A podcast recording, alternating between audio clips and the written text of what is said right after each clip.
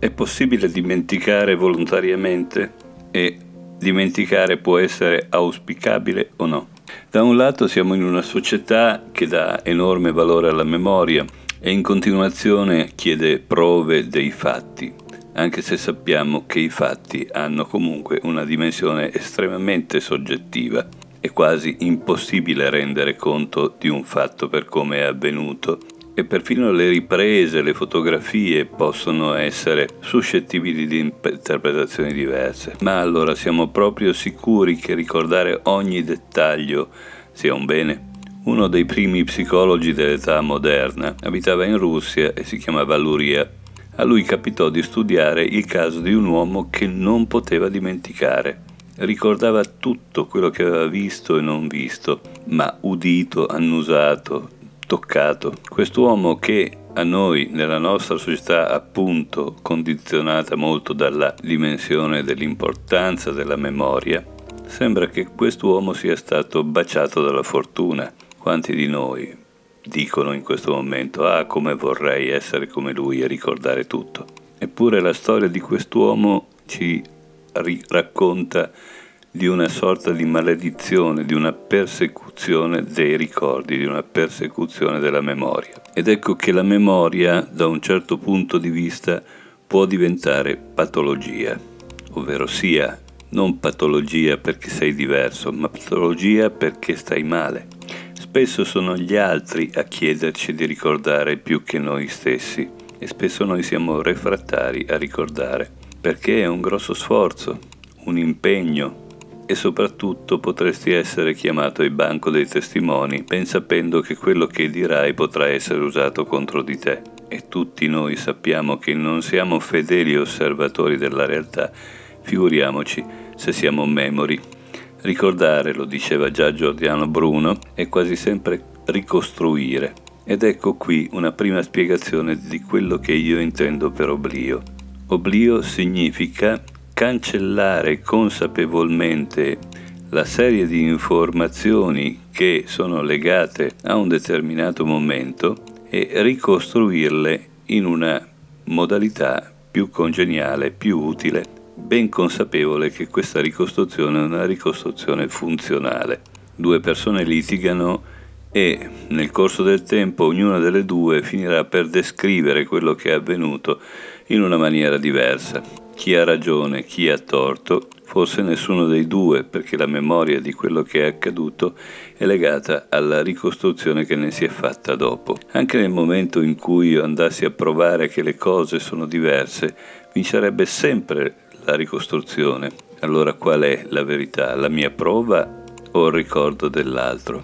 La cosa migliore è, da un punto di vista pragmatico, cancellare, conservare quello che serve pur sapendo che è situazionale, ovvero sia non importa quello che hai fatto, non hai fatto o fatto, ma posso permettermi di dire lasciamolo andare. Esistono molti psicanalisti che equivocano un dato di fondo, ovvero sia che la rimozione non è necessariamente una cancellazione del passato, perché quello lo facciamo in continuazione, ma è piuttosto qualche cosa che non abbiamo cancellato, ma non riusciamo a vedere se non le epifenomenologie del quotidiano, vale a dire in tutti i simboli, i lapsus e così via, che ci riconducono a quella mancata cancellazione senza però permetterci di vederla mai come la causa di quello che ci salta davanti agli occhi inconsapevolmente. Per cui non si tratta di risalire e di rievocare il proprio passato. Questa è un'operazione inquinante, ma si tratta semplicemente di individuare il bug. Quando un computer ha dei difetti fra i dati, spesso questi difetti risalgono al fatto che non è stata cancellata correttamente o scritta correttamente un'informazione e non è detto che questa informazione sia così importante o sia determinante per quello che noi ci troviamo a fare. Quindi l'arte dell'oblio significa saper cancellare correttamente, cancellare bene. E come si fa a cancellare bene? Si ricostruisce in maniera sintetica, saliente, strumentale e poi si lascia andare tutto il resto. tanto ogni volta che noi ci troveremo a ricordare, in realtà reinventeremo. Quanto più saremo stati bravi a creare delle sintesi, e tanto più la reinvenzione sarà fedele a chi o a che cosa ne parleremo casomai. Al contrario, noi tendiamo a conservare il ricordo e spesso questo ricordo conservato non è affatto fedele come noi pensiamo e non si riferisce a persone o situazioni, ma casomai a tutta una serie di retaggi che vanno da quello emozionale a quello moralistico e così via, che noi abbiamo appiccicato come delle etichette a dei vestiti, rendendo il vestito insignificante rispetto alla marca, alla firma. Ed è proprio la qualità di quella firma a qualificare il lavoro che noi abbiamo fatto rispetto all'oblio e rispetto alla memoria. Una firma non deve essere assolutamente legata a delle moralismi, a delle emozioni, a un portato sociale, eccetera, eccetera, ma ad un'elaborazione simbolica nostra, personale, importante e direi quasi austera. Vediamo un po' alla conclusione dell'aspetto dell'oblio e della tecnica della cancellazione delle ridondanze presenti nel ricordo con questa affermazione. Cancellare significa togliere ogni forma di attaccamento e di appartenenza alle esperienze che abbiamo conservato per imparare a trasformarle il più possibile in dei simboli, ovvero sia trasformare la nostra capacità di essere testimone della nostra vita al di là del nostro nome, al di là del nostro io, al di là del nostro ego, al di là dei nostri bisogni, al di là delle nostre proprietà e delle appartenenze, e trasformare la nostra mente in un cristallo ricco perché purificato dai suoi elementi spuri. Essere una lente di ingrandimento, un binocolo, una lente di fotocamera che funziona bene perché è stata pulita. Alle volte occorre alitare e quindi renderla per un attimo più opaca, ma poi è fondamentale togliere quell'opacità, quel vapore che si è depositato sulla lente, per fare in modo che dopo sia ancora più cristallina di prima. Questa è l'arte di dimenticare, è l'arte di lasciare andare.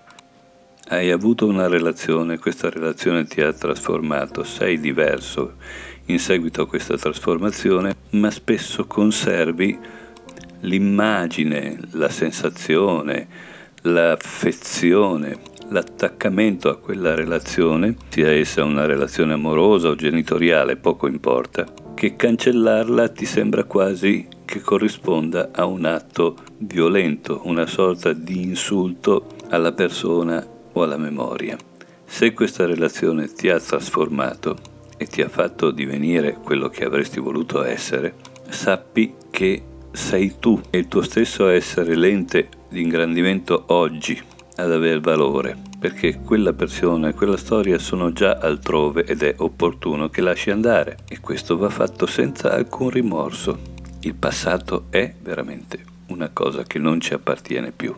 E veniamo ad una tecnica dell'oblio Ogni volta che ti salta in mente un ricordo di qualche cosa del passato che magari tu hai associato a un determinato odore, a una determinata luminosità oppure un evento, un discorso, poco importa, non combatterlo, semplicemente identificalo e invece di calartici dentro, mettigli un'etichetta e costruisci quello che potremmo definire come forma di antitesi al Palazzo della Memoria di Giordano Bruno il Palazzo dell'Oblio. Questa associazione, perché di questo si tratta, l'ho etichettata e l'ho inserita in un determinato scaffale del mio Palazzo dell'Oblio. Questo serve per non doverla trovare più, non mi servi più, ti dimentico e questo senza nessuna emozione, con lucidità, con razionalità, conservando una consapevolezza, la consapevolezza della maggiore trasparenza della propria mente, minima anche se si vuole, dopo averlo fatto. Dimenticare bene è possibile e serve per essere al meglio quello che si è qui e ora e non per chi sono io, ma per la testimonianza che agisco in questo momento storico come mente partecipe di qualche cosa di infinitamente più ampio. Dopo questa lunga premessa passiamo a descrivere un pochettino meglio quello che accade quando, avendo trascorso una vita, la memoria diventa satura non si è fatto questo lavoro e spesso ci si deprime perché si pensa di non essere più capaci di ricordare come una volta. Perché?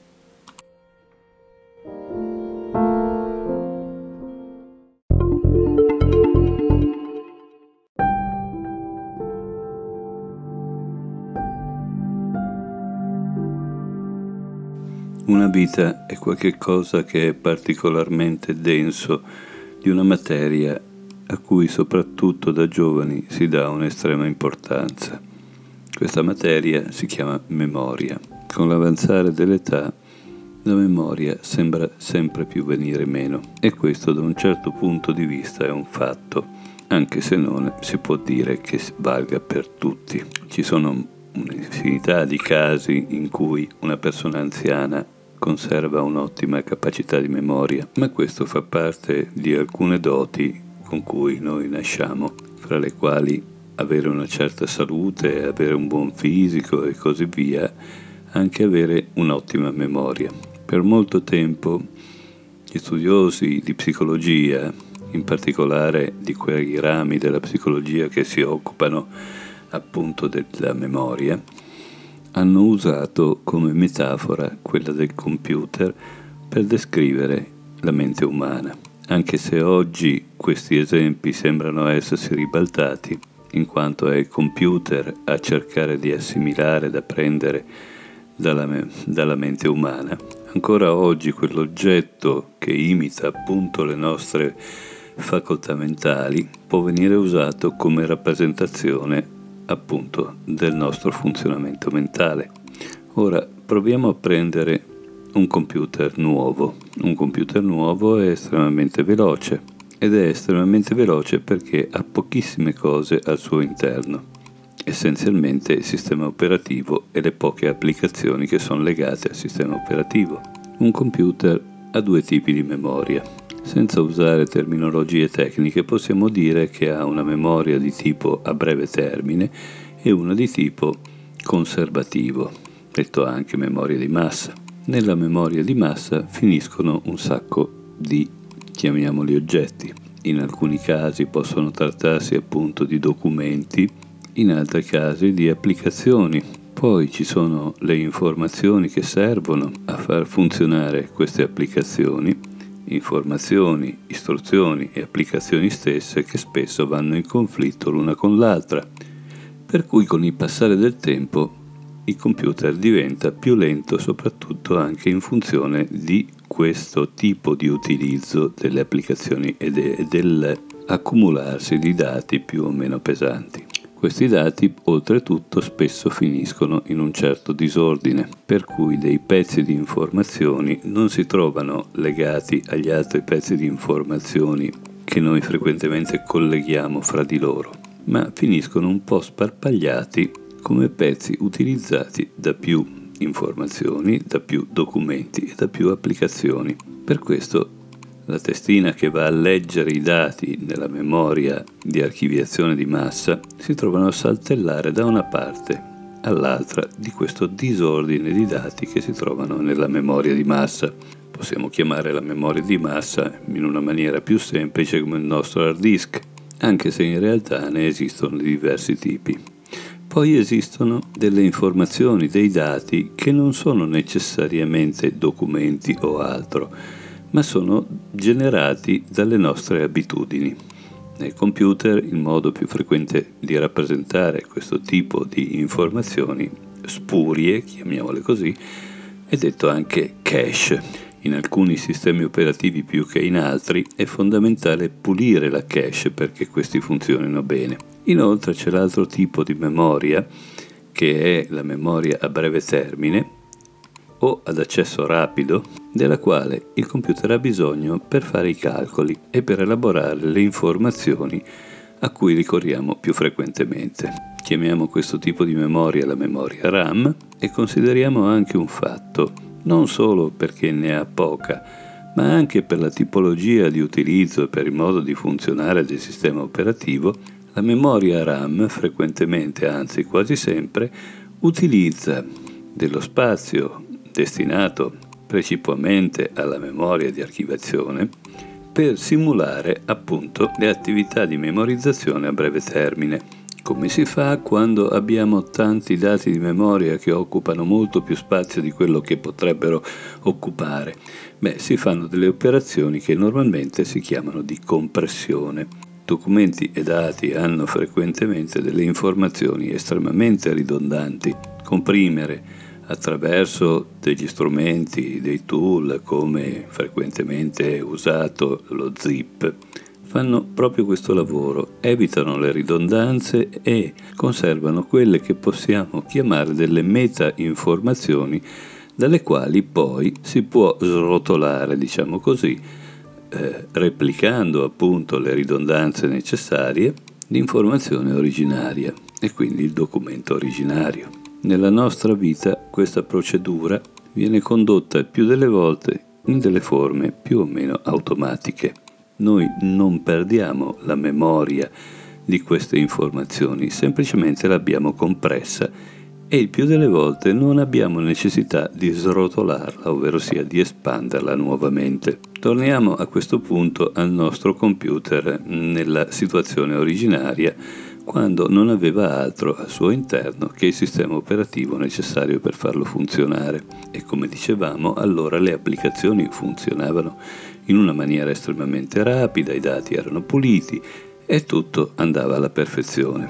Con il tempo il nostro computer gradualmente ha incominciato a rallentare proprio in seguito all'intensità, all'intensificarsi di dati, applicazioni, cache e quant'altro. La memoria di massa tende ad avere sempre meno spazio e quindi la memoria a breve termine fa fatica a recuperare lo spazio necessario nella memoria di massa appunto per simulare la propria stessa attività. Le operazioni di compressione diventano sempre più ponderose, sempre più faticose e quindi spesso le tralasciamo e conserviamo in delle aree di archivio dei dati che spesso non ci servono.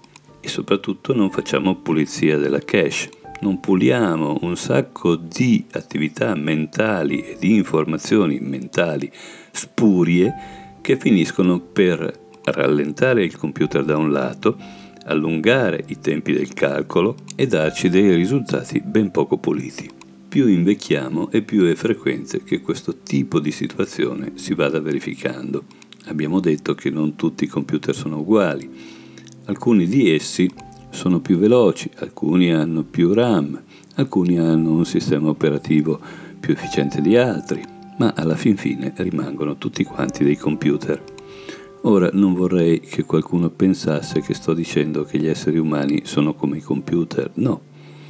Quello che sto dicendo, lo ripeto, è l'utilizzo di una metafora rispetto a uno strumento che noi abbiamo creato che si avvicina molto al nostro modo di funzionare per come vediamo, per come abbiamo visto la mente fino ad ora, ma noi non saremo mai né un computer, ma neppure una mente per come l'abbiamo intesa fino ad ora. Siamo qualche cosa che potremmo definire molto di più e questo è quello che in chiave olistica significa che il tutto è maggiore della somma delle parti, ma dall'altro lato possiamo dire di essere ben altro, che quel, quelle funzioni mentali a cui facciamo riferimento per buona parte non appartengono al cervello, non appartengono neppure alla mente e sicuramente non appartengono per gran parte di esse neppure al soggetto per come lo intendiamo.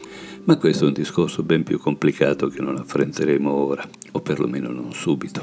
Il paradosso che noi qui tratteremo tra, continuando ad utilizzare appunto la metafora dell'informatica è che più avanziamo con l'età e più lavoriamo in una maniera assolutamente antieconomica, ovvero sia invece di zippare, archiviare e pulire, cerchiamo di replicare in continuazione le funzioni iniziali del computer, ma quel computer iniziale non è assolutamente più il computer che è la nostra mente in questo momento, piena di esperienze, di dati, di tecniche, di modalità di funzionamento che ci sono servite in un sacco di situazioni della nostra vita e che noi cerchiamo ancora ossessivamente, abitudinariamente di ripetere come funziona, per come funzionavano allora, ma non per come ci servono oggi. Quindi il fatto che noi invecchiando si tenda a non ricordare è la cosa più normale di questo mondo. Il problema è che non abbiamo fatto un ragionamento economico di questo ricordare e di questo funzionamento mentale. Frequentemente quando noi archiviamo in un disco esterno, in un DVD o in qualsivoglia unità di memoria di massa esterna, sappiamo che stiamo facendo qualche cosa di analogo a quando portiamo le cose in soffitto in cantina le, con l'idea di non volerle perdere. Ma ben sapendo che in realtà non, ben difficilmente torneremo a frugarci e tante volte ci viene da dire ah chissà dove è finita quella foto, chissà dove è finito quello scritto, ma di fronte all'ipotesi che per poterlo ritrovare si debba andare in cantina o in soffitta, sfrugare nel, nella polvere e in migliaia di scatole, scatoloni, casse panche, polverose anch'esse, confuse di cose di diverso tipo, anche se per quanto bene noi le avessimo archiviate, ma noi sappiamo che quei criteri di archiviazione usati a suo tempo non sono assolutamente più quelli che potremmo eh, considerare validi oggi. Nella stessa maniera noi archiviamo documenti e oggetti diversi del computer per far spazio nell'hard disk. Li riponiamo in una memoria esterna e li archiviamo, oppure in maniera molto più draconiana, li buttiamo via appunto in considerazione del fatto che non avremo mai più voglia di andare a frugare in dischi archiviati. Sta di fatto che in un modo o nell'altro la cosa fondamentale che noi dobbiamo fare è innanzitutto pulire la cache, ovvero sia tutto il rumore che viene provocato dalle abitudini che noi consideriamo il modo di accesso più rapido ai comportamenti di ogni giorno. Le abitudini, soprattutto quando non sono più valide e quando il mondo ha superato quel determinato metodo, quelle procedure per funzionare, ecco, quelle abitudini diventano degli intralci della nostra vita e frequentemente diventano delle malattie, ovvero sia delle abitudini disfunzionali. Le malattie croniche sono date dall'accumularsi di abitudini disfunzionali che vanno poi ad archiviarsi in dei posti dove non dovrebbero trovarsi, ovvero sia il più delle volte nel corpo fisico, proprio perché nella mente non possono più trovare spazio. Quindi il primo passaggio è fare pulizia delle abitudini e della cache, quindi delle informazioni spurie che abbiamo conservato per un passato, per un funzionamento del passato che non è più assolutamente attuale, non serve più nel mondo in cui viviamo, ovvero sia fra i giovani computer appena installati. Eppure noi frequentemente siamo molto affezionati a queste pratiche, addirittura a questa memoria spuria. Quindi figuriamoci quando vado a dire che il secondo passaggio deve essere di buttare via la maggior parte delle applicazioni, ovvero sia dei comportamenti, che non utilizziamo più, ossia dei processi stessi, mentali e concettuali e così via, che non vengono più utilizzati nella nostra vita, mentre noi fondamentalmente siamo attaccati ad essi. Facciamo un esempio più di alleggerimento. Pensiamo soltanto alla musica. Se noi siamo cresciuti con la musica classica, beh, la musica classica è l'unica che tenderemo ad ascoltare. Se siamo cresciuti con il rock o con il pop anni 80, la disco e così via, eh, ci si risveglierà il eh, senso di riconoscimento appunto di quel tipo di musica che noi solo quella riconosciamo in quanto musica Eppure questo tipo di informazione andrebbe cancellato proprio per permetterci di accedere alle sonorità e quindi alle musiche attuali in una maniera meno condizionata dal passato. Questo non vuol dire necessariamente buttarlo via, paradossalmente dei giovani possono essere innamorati oggi della musica rock di ieri, ma che ascoltano con altre orecchie, con amore per l'antiquariato, del vintage, con un'idea che si vivesse un tempo in una maniera migliore e che riascoltando quelle cose sia un, mo- un po' un modo per tornare ad imparare a vivere in quella maniera, ma noi ben sappiamo che questo è impossibile perché le condizioni di oggi sono molto diverse dai tempi in cui si suonava questa musica.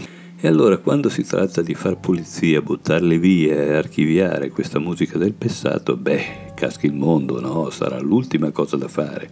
E quindi la nostra memoria di massa sarà piena di materiali a cui difficilmente ricorreremo. Quante volte nella nostra giornata, nel nostro mese, nel nostro anno ci troveremo a riascoltare quella musica rock, quella disco o che ne so io. Siamo convinti di continuare ad averla dentro la testa, ma in realtà non è così.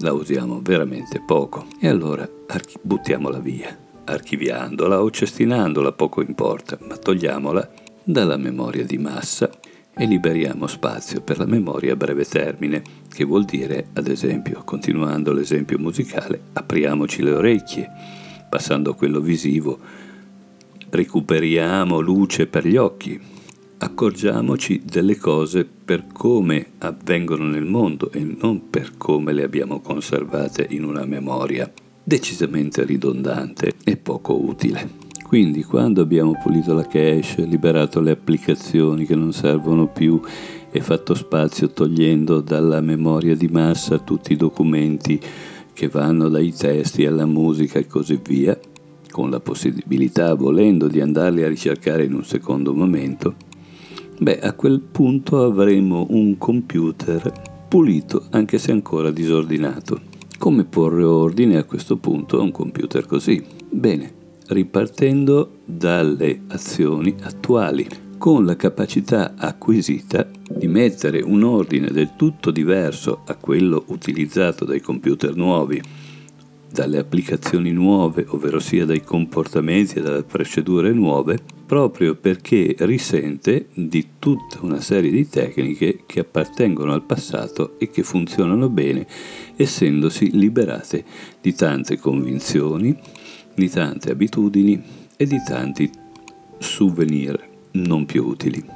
Mettere in ordine significa mettere insieme i pezzi che abbiamo deciso che sono necessari per i comportamenti di oggi, collegarli fra di loro nella maniera più economica che serve, ovvero sia facendo meno passaggi possibile, detto in altri termini, andando subito al sodo, i giovani spesso vanno subito al sodo, però quello che loro considerano sodo spesso non è il sodo di quelli che hanno vissuto un certo numero di esperienze.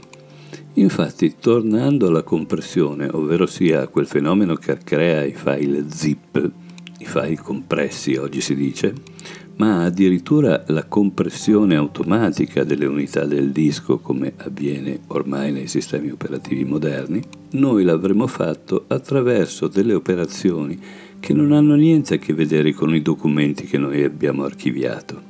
Le procedure snellite nella nostra mente e anche le esperienze stesse che in fondo sono collegate a queste procedure vengono a entrare a far parte della nostra mente più alta, che in alcuni casi chiamano inconscio, ma con un significato di inconscio ben diverso da quello della psicanalisi. E mi riferisco ad esempio all'ipnosi ericksoniana, alla PNL e così via. Noi avremmo fatto qualche cosa di analogo a quello che nel corpo avviene quando le esperienze entrano a far parte del nostro patrimonio genetico. In maniera epigenetica, come si può dire oggi, andando ad arricchire il nostro fenotipo, i nostri cromosomi, i nostri alleli e così via, non tanto nella loro parte materiale come quella studiata dalla biologia della materia, appunto, ma nella parte mentale e oso dire qui un attimo in quella spirituale. Fatemi dire che noi portiamo nella nostra anima l'estratto delle nostre esperienze, il file zip, il file compresso, estremamente compresso, meta compresso di quello che abbiamo vissuto. E tutti questi sono nuovi algoritmi per altri funzionamenti, sui quali soprassiedo per il momento. Tornando alle cose più semplici di tutti i giorni, il consiglio per invecchiare al meglio possibile assieme alla nostra memoria è appunto quello di svuotarla. Da qui una procedura decisamente inversa da quella che viene insegnata generalmente. Se nella gioventù è importante far funzionare la memoria per ricordare il maggior numero di informazioni utili possibili, mano a mano che la nostra vita procede e i nostri obiettivi, giusti, sbagliati, riusciti o meno, sono stati superati dai fatti, sia perché li abbiamo mancati, sia perché li abbiamo ottenuti, sia perché abbiamo ottenuto altro da quello che ci eravamo proposti, preposti e non siamo neppure in grado di riconoscerlo perché eravamo troppo distratti da quello che cercavamo di ottenere che probabilmente non serviva mentre abbiamo ottenuto delle cose molto più utili alle quali non abbiamo fatto caso. Ecco, in questa seconda età, ovvero sia dal, dalla maturità, e questo è un dato che non sempre si accompagna necessariamente a una determinata età, ma sicuramente ad una fase di vita, la, vita, la conclusione della vita adulta, diciamo così, la realizzazione di se stessi, la compiutezza di se stessi, ecco, in quel momento è il momento in cui bisogna incominciare a coltivare la, pla- la pratica dell'oblio, dell'oblio degli oggetti, ma al contrario della memoria del processo. Che cosa vuol dire? vuol dire che noi possiamo tendere ad esercitare la memoria a prescindere dalla sua utilità. Paradossalmente, que- facendo questo, la nostra sensibilità memore si espande molto di più di quanto noi si possa pensare, proprio perché si allontana dagli oggetti della vita vissuta, ma si appropria del significato delle esperienze che ci hanno formato. Con l'avanzare dell'età dobbiamo cominciare a rinunciare e questo dovrebbe essere evidente in tutti i vecchi sani. Chi non la vive così, beh, avrà delle serie difficoltà, a meno di non essere uno di quei fortunati, come si diceva prima, che hanno delle memorie esasperate, ma che in ultima analisi spesso questo tipo di fortune finisce per diventare un po' una palla al piede perché continua a legarci ad una modalità di vita che non è più attuale. Rudolf Steiner consiglia una determinata tecnica che lui dice serve a ben più che a imparare a ricordare, ovvero sia serve a imparare a meta ricordare, a ricordare oltre i ricordi attuali. Però anche senza prendere in considerazione l'utilizzo che lui faceva di questa tecnica, questa tecnica è un ottimo strumento per fare pulizia della nostra memoria e nello stesso tempo esercitarla a rendere al massimo nell'età avanzata. A dirlo è un esercizio molto semplice, a farlo è ben altra cosa, ve ne accorgerete. Quando si arrivi alla fine della giornata, ci si metta in una situazione silenziosa, tranquilla, riparata, ma possibilmente non sdraiati a letto o in posizioni che facilitino il fatto, il fenomeno dell'addormentarsi. E a quel punto si cominci a ricordare l'ultima piccola, minima esperienza vissuta e poi si risalga a quella immediatamente successiva.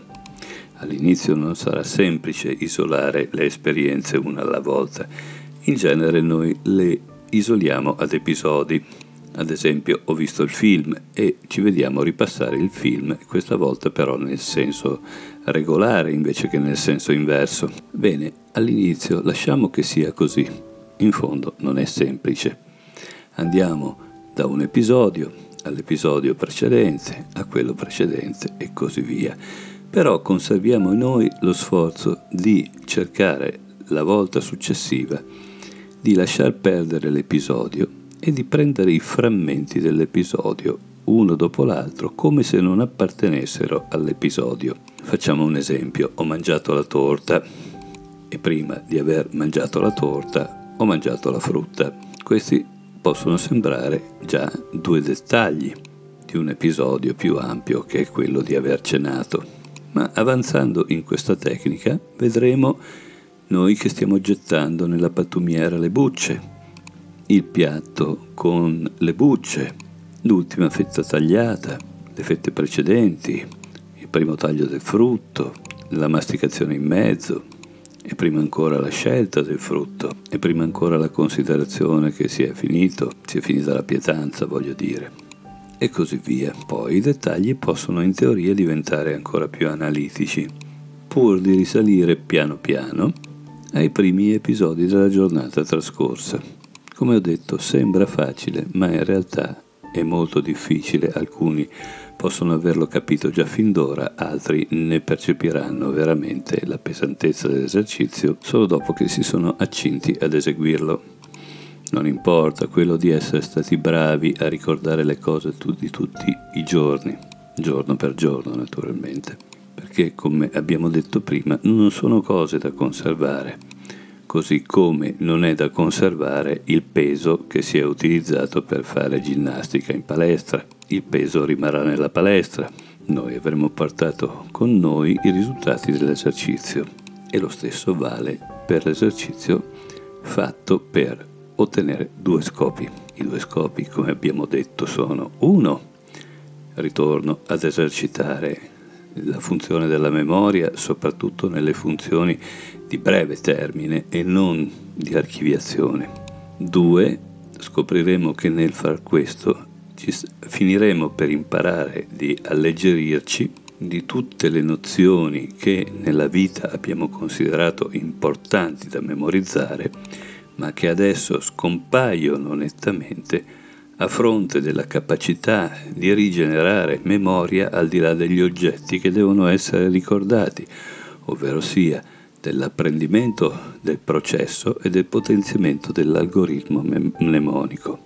Algoritmo mnemonico che detto in parole semplici è fa ottenere il massimo con il minimo sforzo senza per questo dover sposare alcun oggetto, alcun fatto ponderare, ovvero sia ricordo pesante. Una volta seppelliti tutti quegli oggetti della nostra memoria della vita che durante questa vita abbiamo considerato fondamentali saranno completamente dimenticati e marginali in ogni caso, sia per noi che per quelli che verranno dopo, che li utilizzeranno solo in funzione di quello prendendo quello che serve loro e in funzione di quello che vogliono ottenere, ovvero sia manipolando il documento, l'informazione, l'applicazione, eccetera, eccetera, per scopi del tutto diversi da quelli per cui li abbiamo usati, per cui sono stati concepiti e a cui noi tenevamo perché erano il tesoro delle nostre convinzioni. Col procedere dell'età potremo scoprire di avere una memoria decisamente nuova, magari ben poco utile al mondo che ci è attorno, ma un patrimonio in essa ben più importante degli oggetti che credevamo dovesse servire a ricordare e che invece non hanno nessun valore. Fra questi diversi oggetti scopriremo presto o tardi che c'è anche quel nome, quel cognome al quale abbiamo avuto l'abitudine di rispondere, di attaccarci e di presumere che esistesse per una superstizione, una superstizione egocentrica, non di rado anche egoistica. Il recupero della memoria è perdita di egoismo, perdita di accumulazione, soprattutto liberazione. La memoria è necessariamente sorella della liberazione. Liberandoci recuperiamo anche lei. Fai pulizia e amerai molto di più quello che sei diventato. A presto.